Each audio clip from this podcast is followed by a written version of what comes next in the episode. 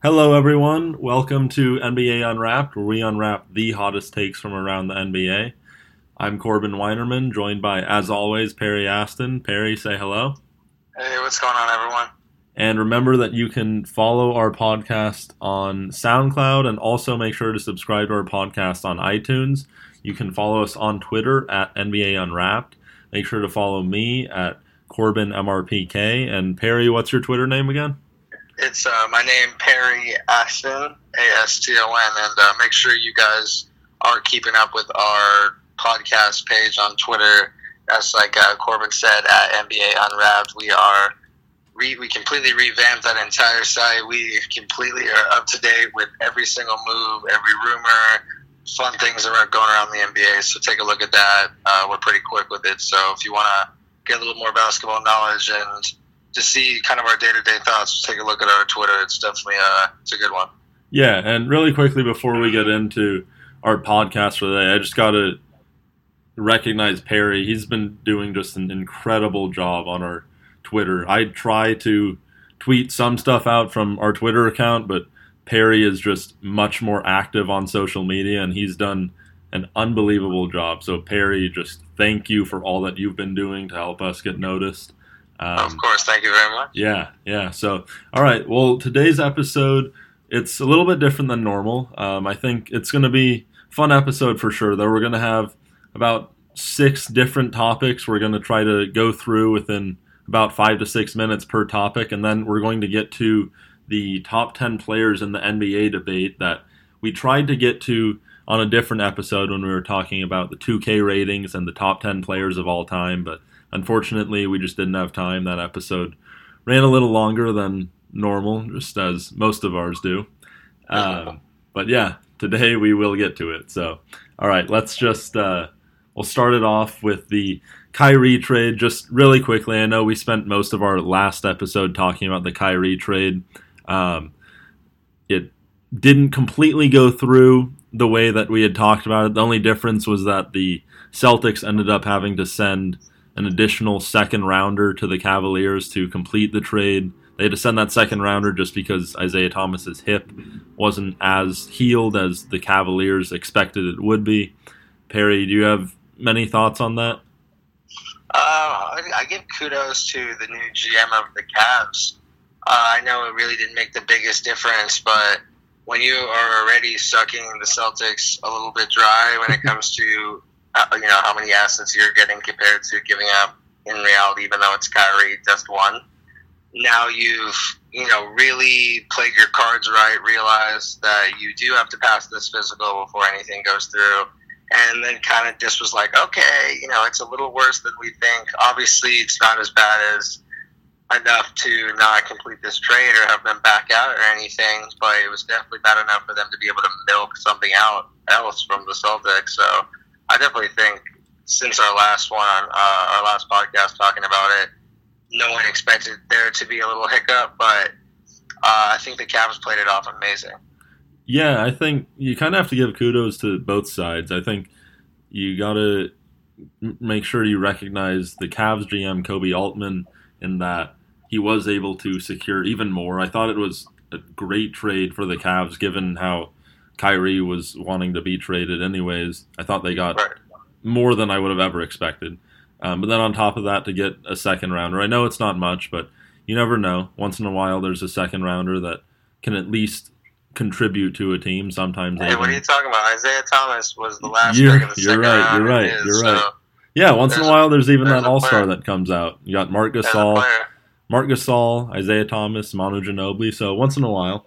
Um, and then you also got to give credit to the Celtics too. I kind of thought after the Isaiah Thomas hip situation came up that they were going to end up having to give up another first rounder, which I didn't think would have been in their best interest, obviously. But I think that might have even swayed the trade the other way. So definitely congratulate yeah, know, uh, Danny Ainge on making sure that um, he he held firm and he knew that he was giving up a lot. I'm sure, so he wasn't oh, going to give up any yeah, more. One, one thing I was going to say is that uh, I, I was reading rumors that they were requesting Jaylen Brown or Jayson Tatum, and then those rumors went away within a day or two because just like what you said, Celtics stood their ground, realized they weren't going to give up any, especially those assets. Those yeah, they're giving up Jay, no they're giving up. Jay Crowder because of how much talent that they have and how much upside that they have at the small forward position. You're not going to go and unload another one from you know this year's draft. I think Jayson Tatum, just like I'm not sure how you feel, but he's definitely one of the best talents out of this year's draft. I know for a while I was saying he might be the best, other him or Dennis Smith Jr. Um, but yeah, no, seriously, there's no way you're going to unload that. So just the fact that those rumors went away so quickly, just the Celtics kind of stood their ground, and I like that. Just giving away another second round pick is the end of the world for them. But and on the other side for the Cavs, they were fine with the trade before, and then they just melt another, you know, pick. So I think it, would- you know, just I think we both got to give kudos to both sides. Yeah, for sure. For Cool. sure. So we're gonna move on to the next topic. Uh, I guess I know the other part of last week's or last podcast was talking about the tampering charges, or at least the tampering investigation that's gonna go that was gonna go on for the Lakers. That investigation was a lot shorter than we expected, and we have all the results. Obviously, uh, the Lakers were fined five hundred thousand, if I'm not mistaken. Yep, five And uh, yeah, so I mean, not a small fine, nothing too hefty. At the end of the day, with what could happen if there is anything found, it's obviously not as bad as it could have been, but clearly they didn't find that much. If you know, it was a very quick investigation. Let's just say that. But I just want to know what your thoughts are now that we're talking about it a week or two later. Yeah, like you said, it wrapped up sooner than I thought it would. A lot of people were reporting it would take probably about a month, and it was what a week and a half, two weeks. Uh, I think there really wasn't too much there. It seems like at least too much there that's out of the ordinary. I mean, like we talked about on last week's podcast or last podcast, tampering goes on in the NBA all the time, and the only thing that somewhat concerns me as a Lakers fan. The five hundred thousand dollar fine, I I don't care that they got fined that. They could have been fined five million. I know Jeannie Buss would rather not pay that. Magic Johnson's offered to pay the five hundred thousand out of his salary, but as long as you're not doing anything with us losing draft picks or not being able to sign Paul George, Yeah, Really that's doesn't matter too much, Catastrophic. but the only thing that somewhat concerns me is that I thought that Magic Johnson would have been the one who would have been at fault for tampering, and it was actually Rob Pelinka. And you think about it, Pelinka is a former free agent. He's supposed to know how to be savvy about all of this stuff with being able to able to tamper without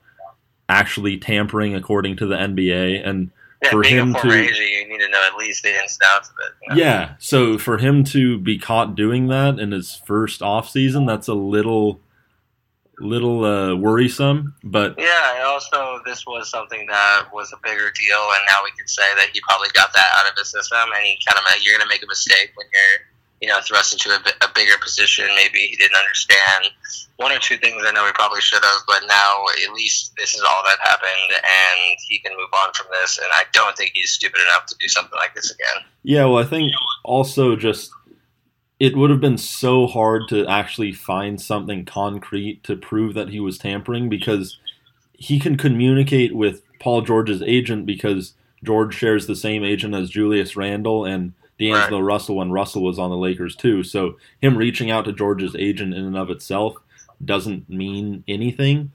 Um, so yeah, I just I don't know what happened, but hopefully he learns from it. The Pacers reportedly are considering suing, I believe, the NBA and the Lakers over the findings. I guess they think there's more to it than what the NBA was able to find, but yeah, I'm not concerned that it's going to last any longer than it has. I think it's over for sure. Yeah, no, it's over. It was a much quicker investigation than me and you both thought. Didn't Yeah. be talking about it this soon, so Yeah. clearly there wasn't much to look into. Yeah, definitely. All right, so next up we got the news that LaMelo Ball, a he's going to be a high school junior this year.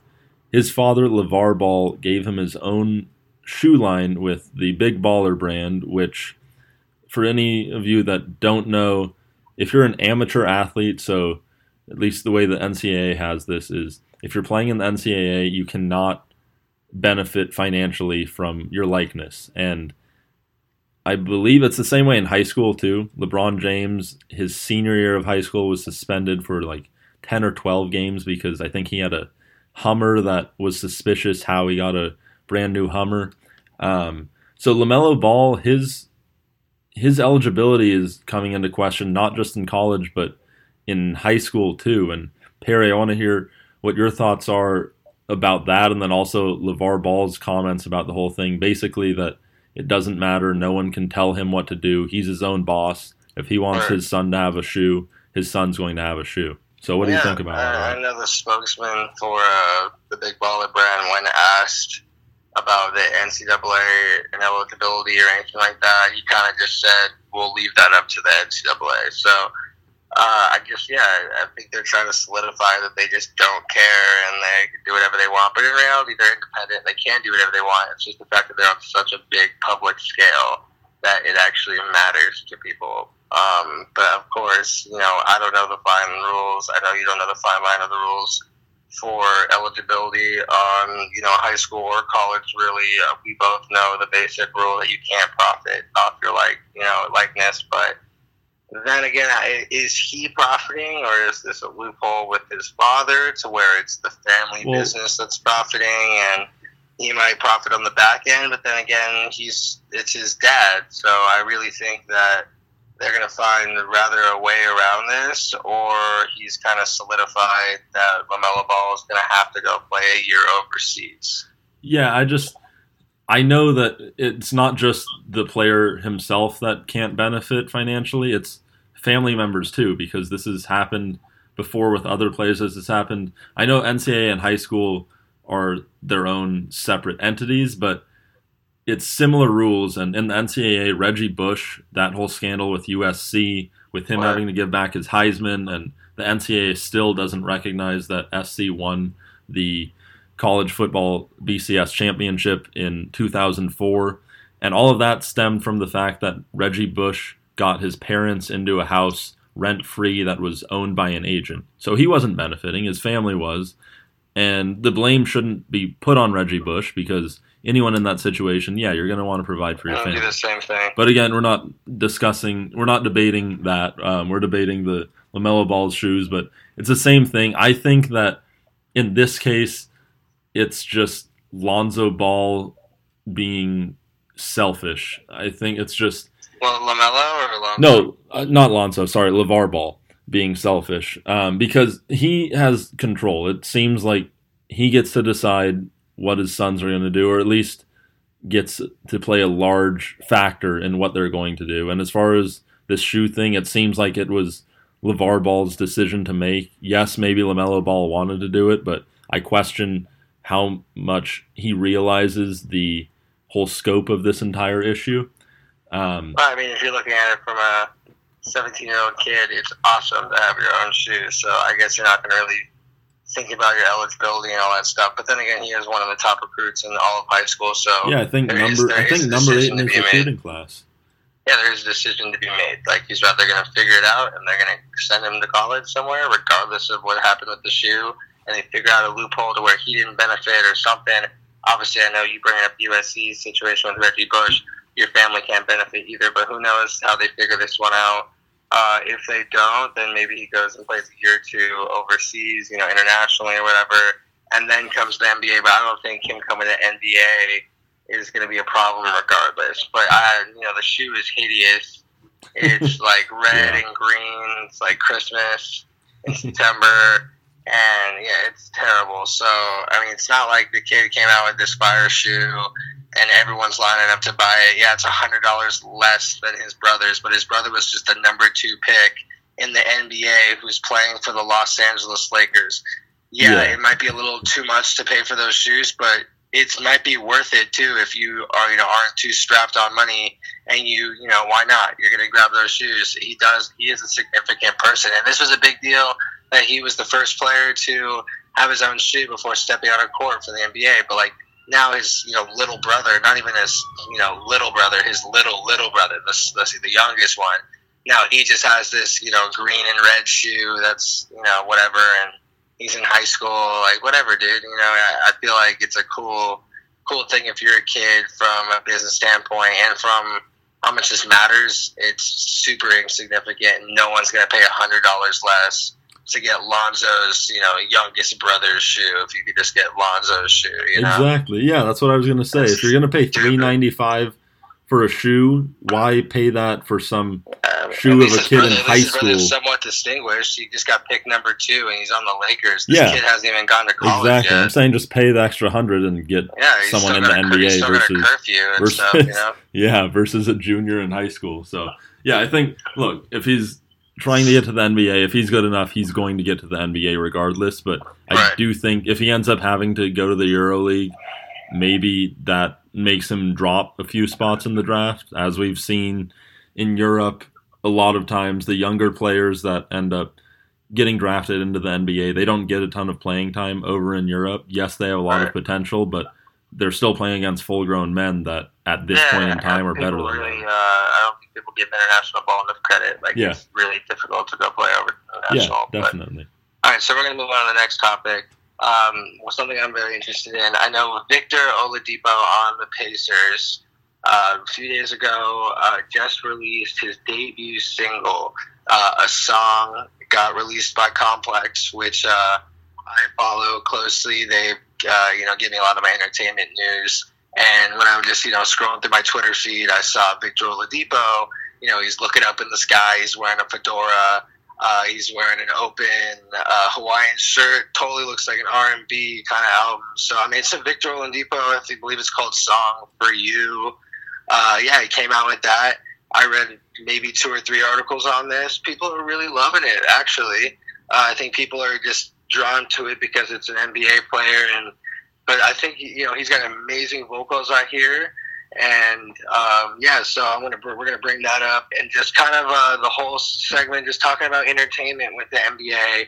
Uh, obviously, you know, players do have their own lives outside playing on the court, but you know, this might be somewhat of a trend now. We saw just we were just talking about the Ball family. You saw Lonzo Ball uh, release a little rap and stuff, and you know, Damian Lillard is a serious rapper actually, and he's coming out with some good stuff, and he's really good. So now, you know, you got another NBA player come out. I don't think he's rapping. I heard he's got a beautiful voice, so he's more singing. But I, I even read something how people wanted to see a collab with, you know, Oladipo and with Damian Lillard, and that would actually sound probably really good. So we're gonna, I'm gonna ask your opinion on kind of, you know, NBA players doing something else besides NBA that draws attention. Uh, also, and your thoughts on kind of just the entertainment aspect of the NBA and how this might affect it. Yeah, I think that I have no problem with players trying to pursue other interests outside of basketball. It's no different from if you have any other job, the job does not consume your entire life. There are going to be people that are going to be saying that, oh, why aren't these players out on the court working on their game instead of in the studio recording these songs? Well, there's only so much time you can put into the gym and into the weight room before your body starts to break down. You just can't be in there 24 hours a day, seven days a week. So I have no problem with that. As far as entertainment as a whole, again, no problem with that at all. We've seen in just the music industry, we've seen players before try to step into it. Kobe Bryant even had a little bit of a, he kind of tried to go into there once he first got into the Ron league. Artest had a couple songs. Yeah. Ron Artest, Metta World Peace, Shaq had some. I think he had. Yeah. He had- Shaq's a DJ right now. He goes Yeah. by DJ Diesel. Yeah. Um, he's actually he's got his own DJ channel. Like it's pretty cool actually. That's cool.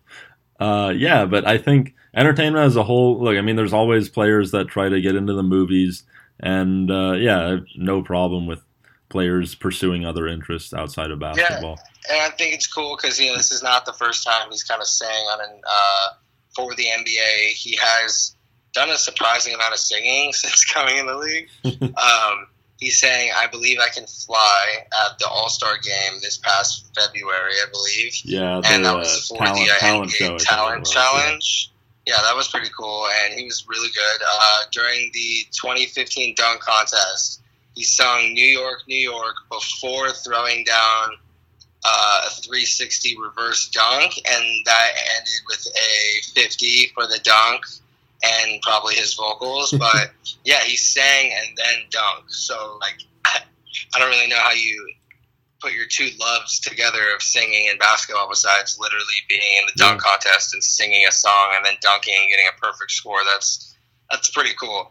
And uh, when he got drafted, uh, when he went to the Magic, I know he sung to express his feelings on the high pick uh, in an interview and everything. So really, just not out of nowhere. He clearly can sing. He clearly loves to sing, and he's clearly had plans. And now he's using how big his name is in the NBA to get a music career started. So I think that's amazing. I think it's awesome. Um, one of my favorite DJs, is Getter he was known from Vine. I don't know if you remember that what Vine was with yeah. those little five, five, six second videos. Him and Nick Colletti, you know, they're hilarious. Like totally known for Vine. He got so big on a social media platform or you know on any platform, and then just used that to start releasing music. And already had a crowd, already had people that followed him, and they just had to adjust for what was next. So it's really the same thing here, and I love that he's taking his fans and hoping that they'll follow him. And if he doesn't have fans for him in the NBA that see this, maybe just the fact that it's an NBA player will draw them to it. I know it has uh, already really good reviews, and he's saying that an EP is coming out. EP is pretty much a mixtape, so. Uh, he, yeah, he released a big caption when he put out this song, so the EP is coming and it's fire. So, uh, yeah, I mean, he's clearly got a lot of confidence in himself. Uh, I would love to see him and Damian Lillard like team up and do some sort of collab with you know Oladipo singing and Lillard rapping. That would be so cool for the NBA as a whole. Just seeing these players playing against each other on the court, but being able to put that aside. And obviously, they are an NBA family, and they are a bunch of guys that are just getting paid a lot of money to do what they love. So you know, and at the end of the day, they're not looking to kill each other off the court. You know, they they're all a lot of them are friends, and if they're not, they're probably really cool or have mutual respect. And um, if you're an NBA player and another NBA player is singing or rapping, and you both are actually causing some waves in the entertainment industry, yeah, of course you're going to link up. You know, that's just gravity pulling you guys together. So I can't. I mean, instead of I, I would love to see that. I can't wait until that happens. Let's say that. So yeah, I love, love, love this for the entertainment aspect of the NBA. It makes it fun. I love music. I'm a musician myself, so love to see uh, you know talented people doing other talented things. I think that's awesome. Yeah, definitely. So, all right, let's move on to Julius Randle sent out a video just a few days ago about him just uh, it was a video of him shooting three pointers at the Lakers' new practice facility. Went on for like 45 seconds and he was hitting all of his threes. And so I just want to talk about the players in the NBA and really any sport over their off season. They always send out these videos showing how hard they're training and making them look like they're going to come back better than ever the following season. And I just want to talk a little bit about it and like, is it something that you can actually believe? Because especially in Julius Randle's case, I remember last summer there was a video that emerged of him shooting three after three and making each one. And then the season started and he got better at shooting threes, but he still was not a three point marksman. I think he shot like 27%. Um, so, yeah, I don't know. Just what's your overall take on players sending out these videos trying to um, prove that they're. I think, I, I think it's, yeah, hard. just like you said, proving. I think it's to the fans, to people that are doubting them. I think they're trying to put out some sort of little clip to, like, you know, yeah, clearly I'm doing so much training in the gym, but, like, here's just a little snippet of, like, how wet I am, you know? So that's cool. I remember Ben Simmons was putting out a video like a month or two ago of him just draining a bunch of threes, also with a little bit different of a shot. still kind of broken, but I mean, he was making his shots too. So I mean, if you're a Ben Simmons fan, then you're worried about him not coming back from an injury or hoping that everything's okay still. Seeing him, you know, get up there and you know have a little bit of explosion when he's rising for his shot and you know, having a decent looking stroke and making his shots, yeah, you're happy. I, I, and I think as another player, you probably hate this. I mean, clearly every player is working just as hard as other players, and yeah, there's probably other players. Like Kobe was known to be like crazy in the gym, like he you couldn't pull him out, kind of thing. But yeah, I'm sure there's other players that you know, gain a little bit of weight in the off season, have to come back and really go extra hard and stuff like that, and aren't as dedicated, but still clearly are athletic enough and dedicated enough to be in the NBA. So, yeah, I mean, clearly it's it's going to change, but. Uh, I mean, I don't know. I think it's kind of just a showboaty kind of thing. Yeah, as a Laker fan, I would love to see Randle taking threes this year. That's as the long, one thing he's, he's making them. He's an ox. He's a bull. He yeah. is like he is stronger than anyone on the floor. I don't even know who, who they're playing, but he's stronger than anybody. Like that's it. Like this dude's gonna sit down and arm wrestle you. Like you have no chance.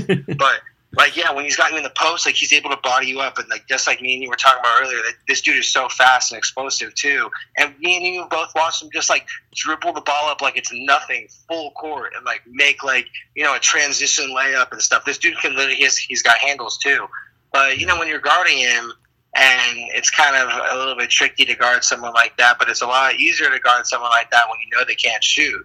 So you're going to play them to come at you. You're going to play them to post up. So you know, having him have some sort of threat on the outside, and if not the outside, at least like you know mid range to somewhat near the three point, just a consistent shot to where like they're gonna have to come out on him when, and you know maybe a pump fake might work every once in a while, like.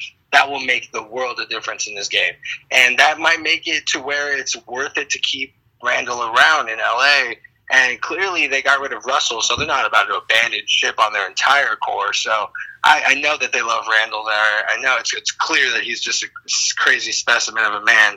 And now, you know, seeing a video of him making threes makes a fan like me happy. Just like I'm saying, it's it's literally just to show them, hey, look, I'm putting in work.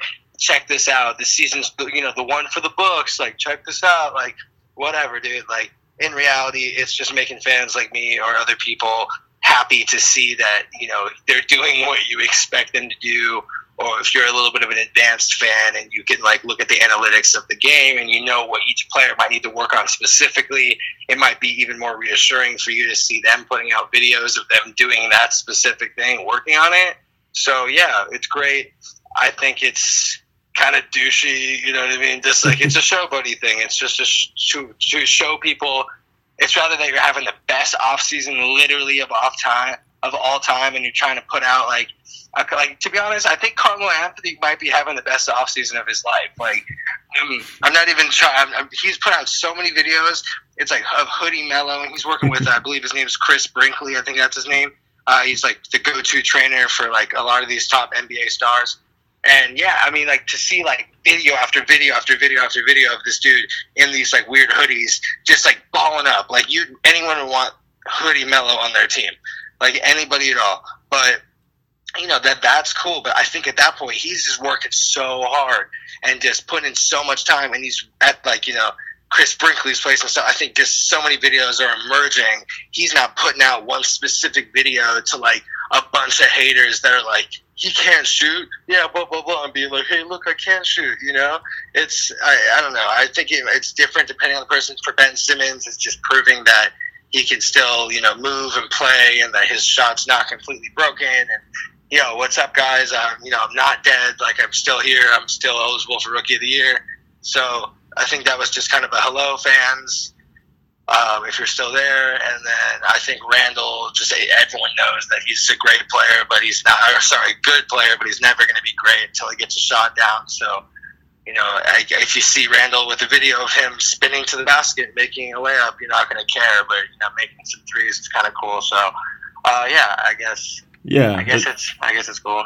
Yeah, it just it just gives fans hope. It's the off season. It's kind of the dead part of the off season now. Free agency is pretty much over. Just waiting for training camp to come around. So yeah, just it really just gives us something to talk about. This has been probably the slowest, definitely the slowest part of the off season. We had a really crazy off season to start. It's died down, except now I, I talk about the Kyrie Irving trade that just happened, but other than that, it's nothing really has been going on. Um, but then on top of those normal videos, you always got the Joel Embiid nursing some type of injury during the off season, but he's still going to show you that he can still block five year olds at a camp he's, he's putting he's on. still a lot taller than most humans. he can just block them on a five foot hoop. Yep. So you got that annual video that should be coming out any day now. Yeah. So yeah. Uh, we're gonna we're gonna move on to the next one. But yeah, so clearly the uh, videos are cool. I guess it's more of a reassurance for fans, maybe to prove that you you know you're back or something. But whatever. Uh, so big order of business. Houston Rockets. Uh, I know they they uh, their old owner Leslie Alexander has been trying to sell them for a bit. Uh, sold for a record of $2.2 billion to billionaire Tillman Fertitta Uh, I believe I just pronounced that right. Yes, you did. Uh, but yeah, 2.2 billion. So I know that's a record. What are you thinking about that? That's a lot of money. yeah, that is definitely a lot of money. Uh, I think that I'd be curious just if the Clippers were up for sale again right now, how much they'd go for. Because I'd have to imagine that even though the Clippers are the lesser team in LA, it's still a bigger market. So I just how wonder. They, how much did they sell for? They went for two billion, and that was what uh, three, right. three or four Yeah. years ago.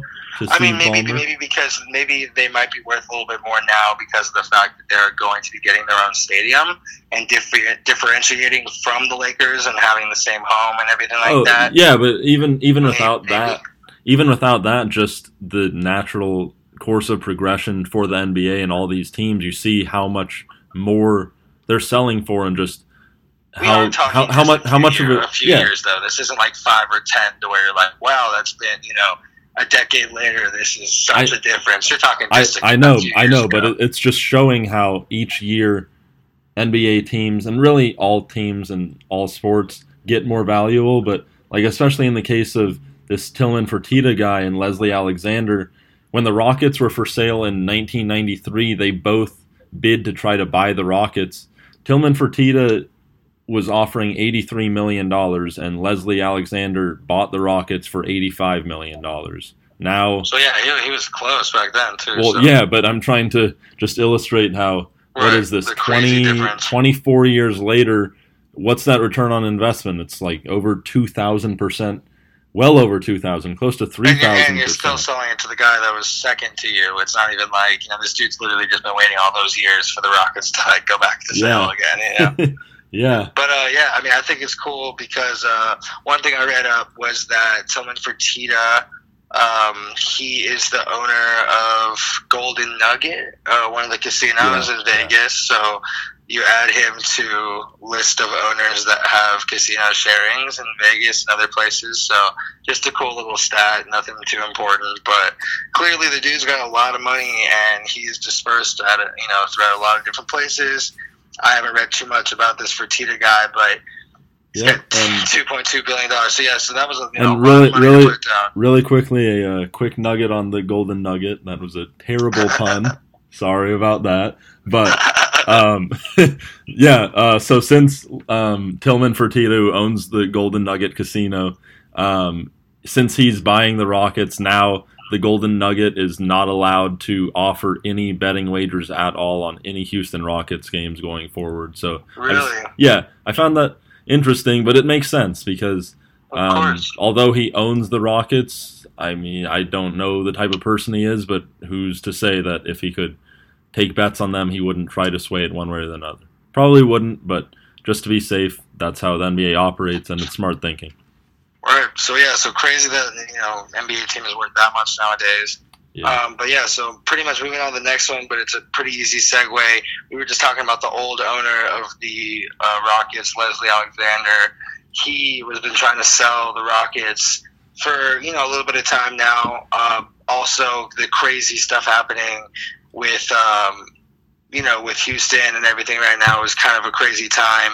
Anyways, with the city of Houston and the entire state of Texas and all the other states that have been affected by you know these crazy hurricanes and everything. But during the min, you know, midst of this whole you know selling this team, I'm sure him and Fertitta were trying to work this out for a little while.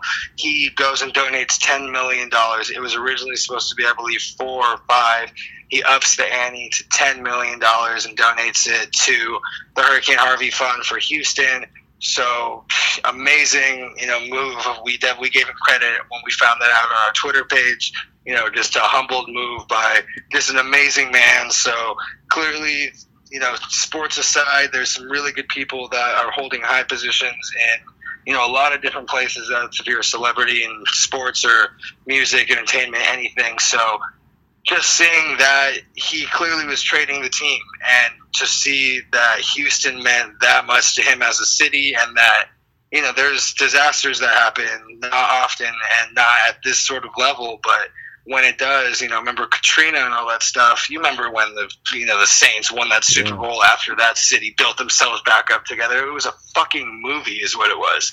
So you know to see this happen but seeing some people, I know that money only does so much, but you know, money does bring relief efforts and stuff, and you know, bringing on something else on top of this topic. JJ Watt, you know, a football player for the Houston Texans. We're going to shift to, uh, you know, another sport here. Uh, it doesn't even matter what sport he plays, just another tremendous guy.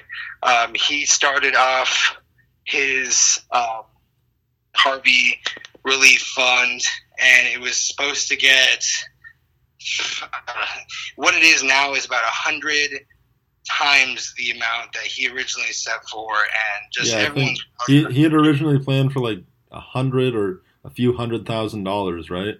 Yeah, something realistic, you know. And now he's just at millions and millions of dollars. I don't really know. I don't have the exact number in front of me, but it's it's gotten to a number kind of thing, and it's it's really just it doesn't matter how much money it is. It's the fact that he used his kind of sports. He's an athlete. He's a big athlete. He used that to rally people together. He happened to be on the team that is in Houston, so he knows, he sees it around him. So a lot of people came together. I know the Tennessee Titans, which is their rival team, their owner completely put football aside, donated like a million or two, something like that, to JJ Watt's um, Hurricane you know, uh, run right now that he's doing for um, Hurricane Harvey. So just to see that and seeing Leslie Alexander donating all this money, you know, guys like me and you, we can only donate as much as we have or as much as, you know, we, you know, it's, it's a terrible situation for people that aren't as fortunate to help the people that have been struck by this.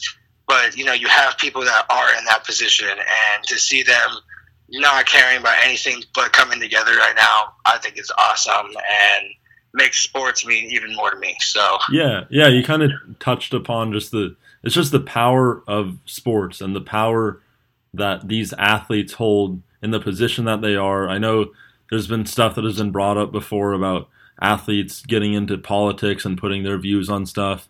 Like my opinion is that athletes are humans and they can insert their opinion into anything, but this is something where it just is so cool to see the power that these athletes have and for them to put it to something that is not something that's debatable whether they should be doing this or not. Absolutely. If you're an athlete if you have any sway at all if you have any social media following at all and you can help make an impact with helping people's lives saving people yeah raising absolutely. awareness anything yeah and then you talked about how money obviously helps but there's more stuff you can do. In the case of JJ Watt, I'm sure Leslie Alexander's donated his time as well too, but I know JJ Watt, he was overseeing the supplies coming into Houston and then helping pass those supplies out. So it wasn't just the money with JJ Watt. He was just also there.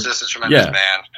Sacrificing his time and I'm sure with him being there there were other people that were more than willing to help out just for the sole fact that they could hang out with JJ Watt.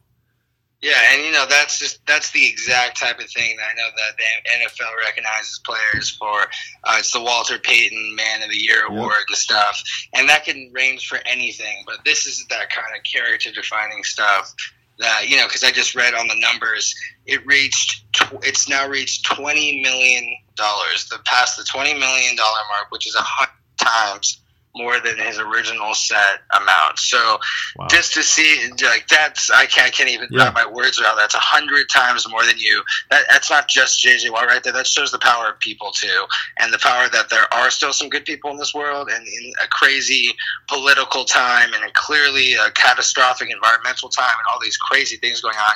It's hard to wrap your mind around all this stuff, but you know you got to just look down to human decency sometimes, and seeing a guy like JJ Watt, just like you said, passing out you know, supplies and stuff like that, overseeing this stuff. Yeah, he could be training right now, but clearly, like, the Houston Texans didn't play their week four preseason game, you know, against the Cowboys because they're both Texas teams. There was a way bigger picture than sports. So really, that's kind of uh, all we really wanted to talk about when it came to this topic.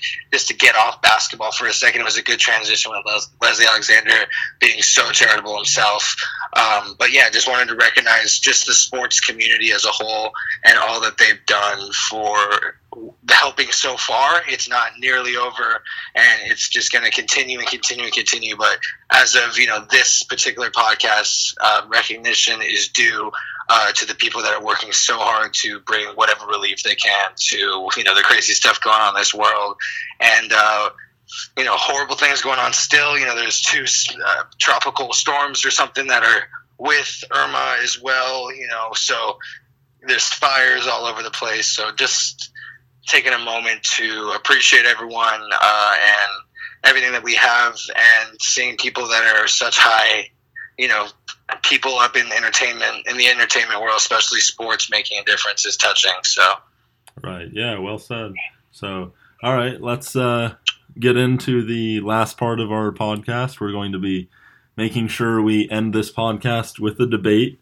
So this debate is one that we wanted to have on a former episode, like I talked about, but just couldn't get to it. So we'll be discussing the top 10 players in the NBA right now, um, each of our opinions on it. So I guess, Perry, I'll let you start. Did you want to go?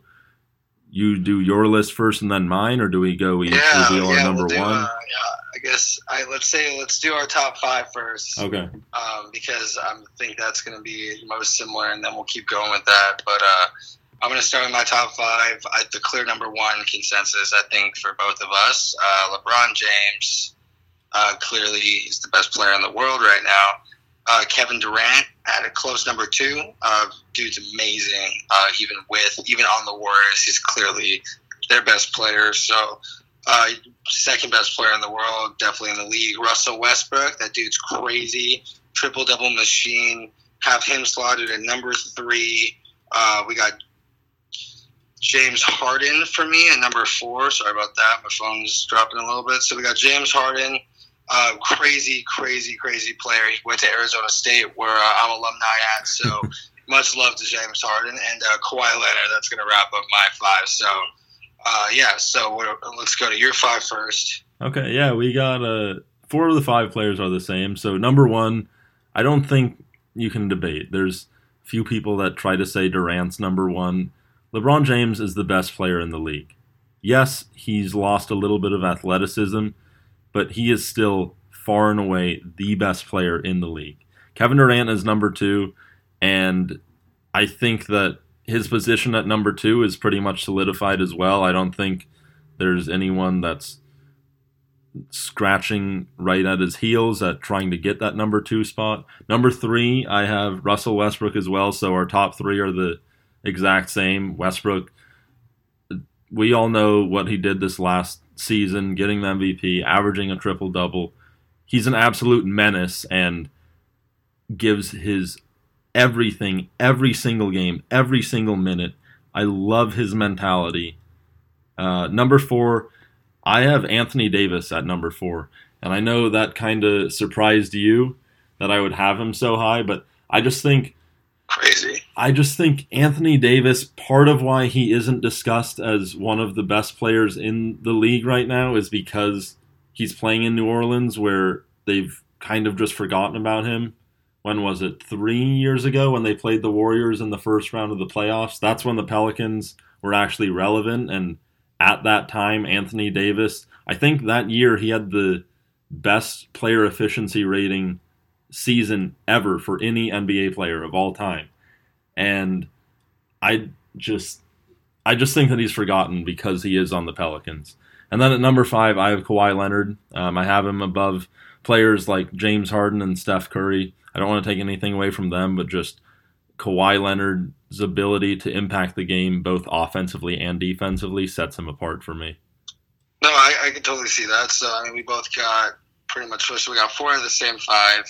Uh, the only difference is because I got uh, Kawhi at number five. Also, you had Anthony Davis at four. Yeah, uh, I had James Harden. So, uh, yeah, I mean, I do think that's a little too high for AD. AD is on my top ten. So, total credit to him. Dude's crazy. Uh, yeah, I mean, he doesn't get a very big spotlight being where he is. Also, uh, I think just seeing this year. Uh, it's really going to see the kind of player he is. I see Karl Anthony Towns maybe in a year or two being you know, just as good, if not better, if Anthony Davis doesn't have the, you know, that year. So I'm not wow. going to give him a top five spot for sure, and I'm not going crazy on Karl Anthony Towns. I'm just saying from what he's shown so quickly, I, I that just dude might be the best center in the league. So uh, I, I, know Anthony uh, Davis is going to. I just, I think, I think with Anthony, yeah, I know Anthony Davis can play center though. I think I think it's kind of a hard stretch to say Towns is going to be better than Davis. I love Karl. Uh, I'd say maybe just as good, but if well, I think even as good, just because of what Davis is able to do defensively. I love Karl Anthony Towns, and I think offensively, he's probably the most skilled offensive big in the game. But defensively, he has a lot of shortcomings. He really needs to work on his ability to defend the pick and roll. As a rim protector, he's not nearly at the level where he should be, and that's what separates Davis because Right. Towns, yeah, I'll say even right now he's a little bit better offensively than Davis. Davis is a great offensive player as well, um, but defensively, it's no contest. Yeah, I mean, for, for me though, the only thing I'm going to say is that you know I really don't see Anthony Davis ever doing anything in his entire career on that team, unless he, or any team really, unless he has someone like a Demarcus Cousins next to him, or someone that's just as good as him, just about, and then they got to build around that. And I'm not saying that you know in in the time of the era of you know super teams now, clearly everyone does that. All I'm saying is that there's specific players that you know that if you put just him and whoever around him, aka LeBron James, Kobe at some point of his career, etc., you knew that they were going to at least make the playoffs, you know, at least be a force to be reckoned with. Uh, I'm not going to get too far into detail about that. I just don't see him being the centerpiece of. I don't want him to be the centerpiece of my team. I'm not going to give him. Because yeah, I definitely would take him over some other other people too. But just when you're saying top five players in the NBA, he's you know he doesn't have you know what James Harden does. James Harden literally doesn't work that hard on the defensive end. Like just like what you said about Westbrook, Westbrook puts like he's so fiery, looks like he's gonna be exploding like out of his skin at any time, at every minute of every game, and it's awesome. And he's crazy, and he's so you know passionate about this. But imagine if James Harden had half of that. Like James Harden has the same numbers practically as Westbrook. Like I know Westbrook had like this historic year. When you look at their numbers side by side, win shares, you know, points, rebounds, and assists, Harden pretty much averaged a triple double too, and like averaged more points than Westbrook did, if I if I'm not mistaken. So you know, imagine if Harden put in like half effort on defense. Or like maybe hustled a little harder or something sometimes. Like he would be the best player. Like he'd be he might be better than Durant at that point. It's just I don't Yeah. even know. Yeah, but that the the Harden's fact is, lazy. Harden's lazy. yes, that is the fact is that he is lazy, and Right, I'm you saying. talk like, you talk about those points, rebounds, and assists. That's all on the offensive end. No one's questioning Harden's offensive Oh. ability. Of course. If this is But then again, you know, I, I don't see any of these players, you know, being the um, defensive guy that makes the a huge difference, except for you know LeBron James and Kawhi Leonard. You know, I, Russell Westbrook's a great, a pretty good defender, but he's not making a first, second, or third, you know, team Yeah, well, defensive, you know, think- ever. And you got, sorry, Chris Paul is on my list as well. I'm not 100 percent sure if he's on yours, but I think he's the best def- uh, defensive point guard in the league. So. Um, yeah, I mean, I'm just gonna say the only reason why I don't have Anthony Davis in that top five is just he's he doesn't have it, just what those top five players, but he does have, you know, every qualification and skill level to be a top to be in this top ten. You know, if not right outside it, if you have a certain opinion, but yeah, just I- top five is. I just think so, also yeah. also just his injury history because you mentioned a little bit about how with players like Kobe Bryant and LeBron James in their prime, you knew at the very least you'd always be getting the playoffs with them. right, and- exactly. Anthony Davis just he's kind of gotten the short end of the stick on a few of his seasons where he just hasn't been healthy long enough to be able to contribute. That year, um, when was it? I think it was 2015 when they got to the playoffs as an eight seed. That was his kind of coming out party where he was healthy for a majority of the year Yeah. and he But, I led mean, them to the like playoffs. he's fighting injuries, so you need consistency too. You want your best player to Yeah. be there all the time and lead your team. But I'll agree with so I'm gonna continue with mine. I got my number six at Steph Curry. Um, just the fact that he's not in the top five just shows how talented this league is. That dude's crazy. If you would have asked a year Yeah. or two ago, he Two probably would have been. Two-time MVP, not in your top five. Yeah, that's what I'm saying. Like you know, he's not in yours either. So Yeah, exactly. That just shows how crazy deep this league is and how crazy these players are getting, especially in the past couple years. Uh, LeBron James is always going to hold that number one spot until I think he retires. But just to see you know the rise of Kawhi Leonard and stuff like that is so cool. Because two years ago he wouldn't even have been in your top twenty. You know, maybe. You know, he, he's just another player Yeah. that really was a defensive minded player that contributed, put in 15 to 18 points a game. Now he's a star player on both ends. So, uh, yeah, so I have Steph Curry, crazy player, number six.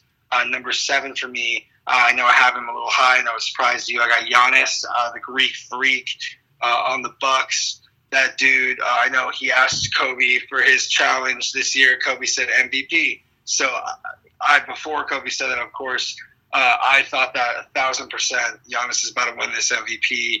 The dude is insane. He leads the Bucks in every single category. Uh, he's never going to relinquish that. He's always going to lead the Bucks in every single category, in my opinion. And he's only going to get better. And I think he's better than Anthony Davis, and that's why he is above Anthony Davis. And that has nothing wrong to say with Anthony Davis. We're talking Steph Curry's number six. You know what I'm saying? It's just the fact that that is a talent that I've never seen before. So to see him dribble once or twice and get the entire court, he's already ran through the entire court just on one or two dribbles, and he led an okay Bucks team to the playoffs, and I expect him to win the MVP this year, and if not, at least be in the running. So yeah, I got that dude slotted there, and right after that, Anthony Davis. So.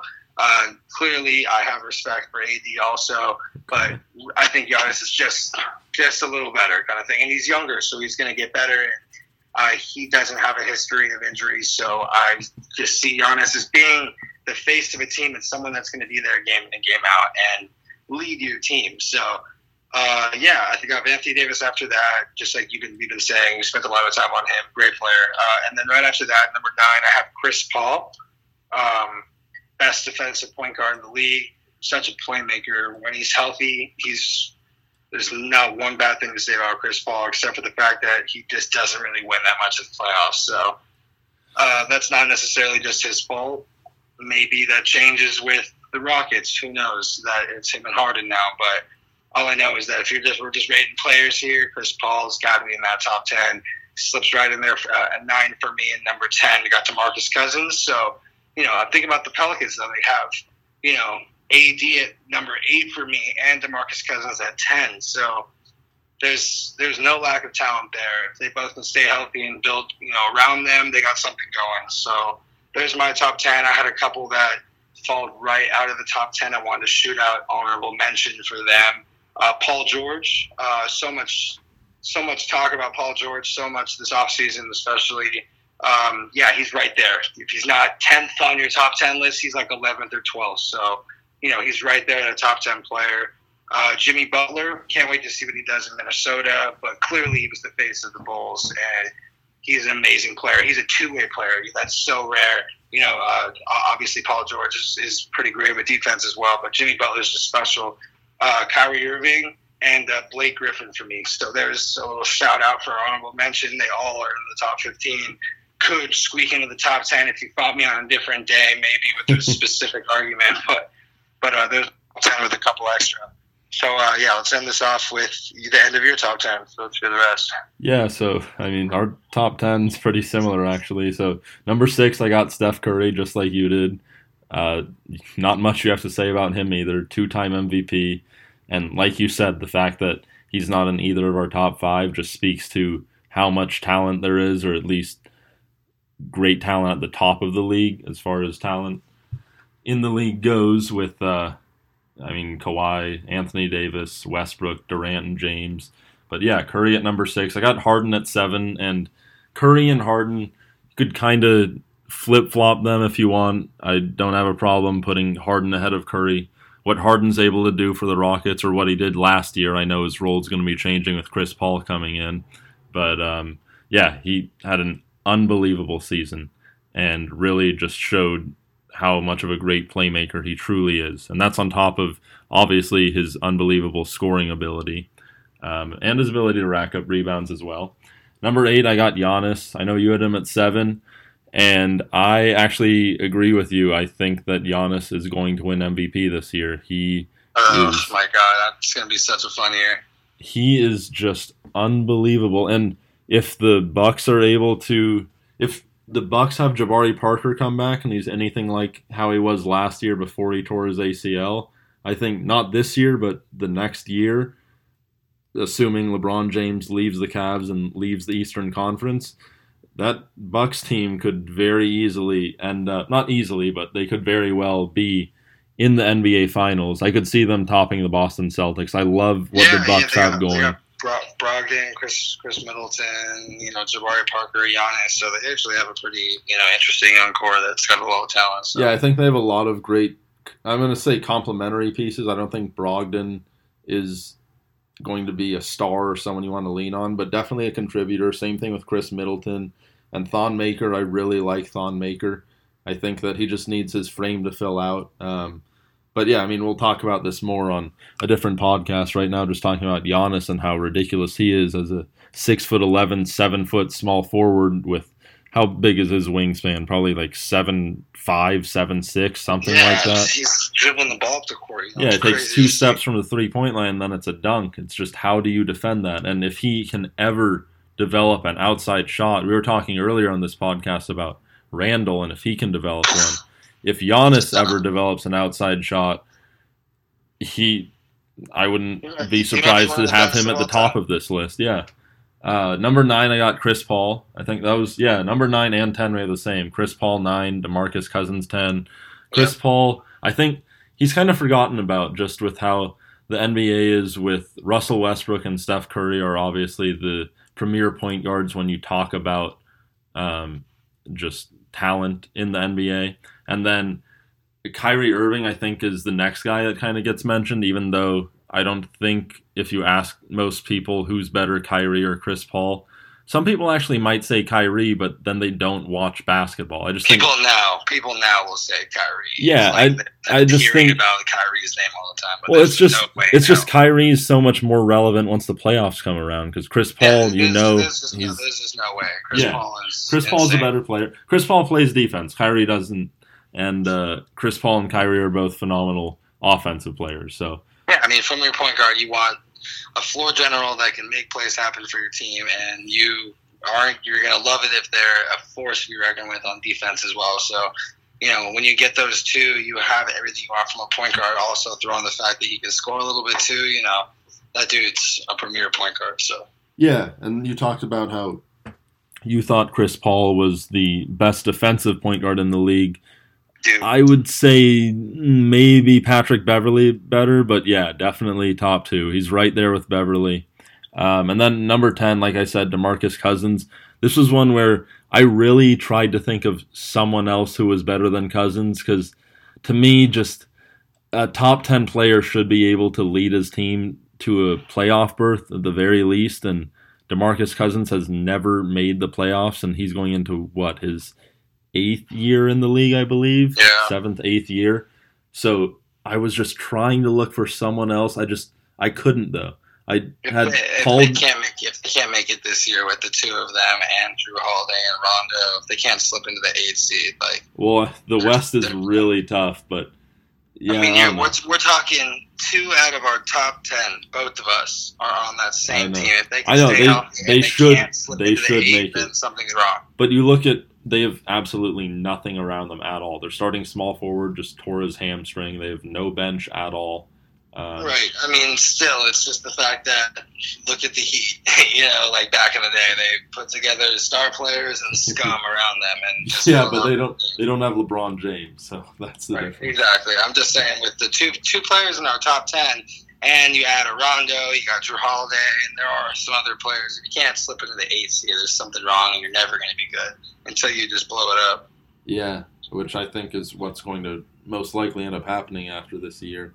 I think I keep I, I keep saying it. They, I'd love to see Demarcus Cousins get traded to the Cavs somehow. I think involved in that if the. Pelicans do that, they need to trade Davis as well. He's got what probably I think two two three years left on his contract. Just I would be fascinated to see what type of a return they could get for him because it's going to be a king's ransom. I thought the Celtics might have tried to go after him, but now with the Kyrie trade, they still have a lot of assets, but um, I think that definitely lowers the probability for that. Um, but yeah, the players that I just left out were actually same as yours: Paul George, Kyrie Irving, and Jimmy Butler. No particular order. Uh, I think you could also throw maybe Kyle Lowry and DeMar DeRozan into the discussion as well. Whoa. You don't think so? Mm, right there. Maybe you know? Maybe not They're- Lowry. They're somewhere in 15 to 20, but their name's not. You, you're not going to think about someone like a Blake Griffin. I no, maybe part of it's just his injury history because I did really like Blake Griffin back when he was healthy. Uh, you know, I guess I'd put Griffin ahead of DeRozan and Lowry, but it's not like it's some big gap between them. Right. Is Right. there I I- is I there someone else? Is there someone else that you think? Do you think DeRozan's above Lowry? Yeah, I'd put DeRozan above Lowry. Yeah, same. Okay. Okay, well, yeah, honestly, it sounds like our lists are pretty dead on close to each other. If not, you got one or two names that are interchanging. So clearly, landscape of the NBA is clear to both of us, and these players are crazy talented. And who knows, next year it'll be a completely different list. Someone like a Kawhi Leonard will make a rise from a top 25, top 30 player all of a sudden to your top five. You never know, you know, so uh, that's that's about it for this podcast in particular. We uh, really just had a good time talking about so many different topics and getting to talk about all this in the one podcast. I know I had a lot of fun, and I'm really happy we were able to get our top ten active player debate in uh, at some time. So now at least we both got that out. Now clearly it's pretty dead on. But you know, any last words to say to our loyal fans? Uh, no, just thanks for listening. We got this podcast down to just a little over an hour, so we're making strides. I liked how quickly we were able to change topics earlier and then got into our top 10 players. We'll see we'll see how this list changes. We'll try to have another list after this following season. And uh, yeah, we'll see who was rising the most, who dropped the most. Um, so yeah, just thanks for listening. And um, as always, I'm Corbin Weinerman, joined by Perry Aston. Make sure to guys.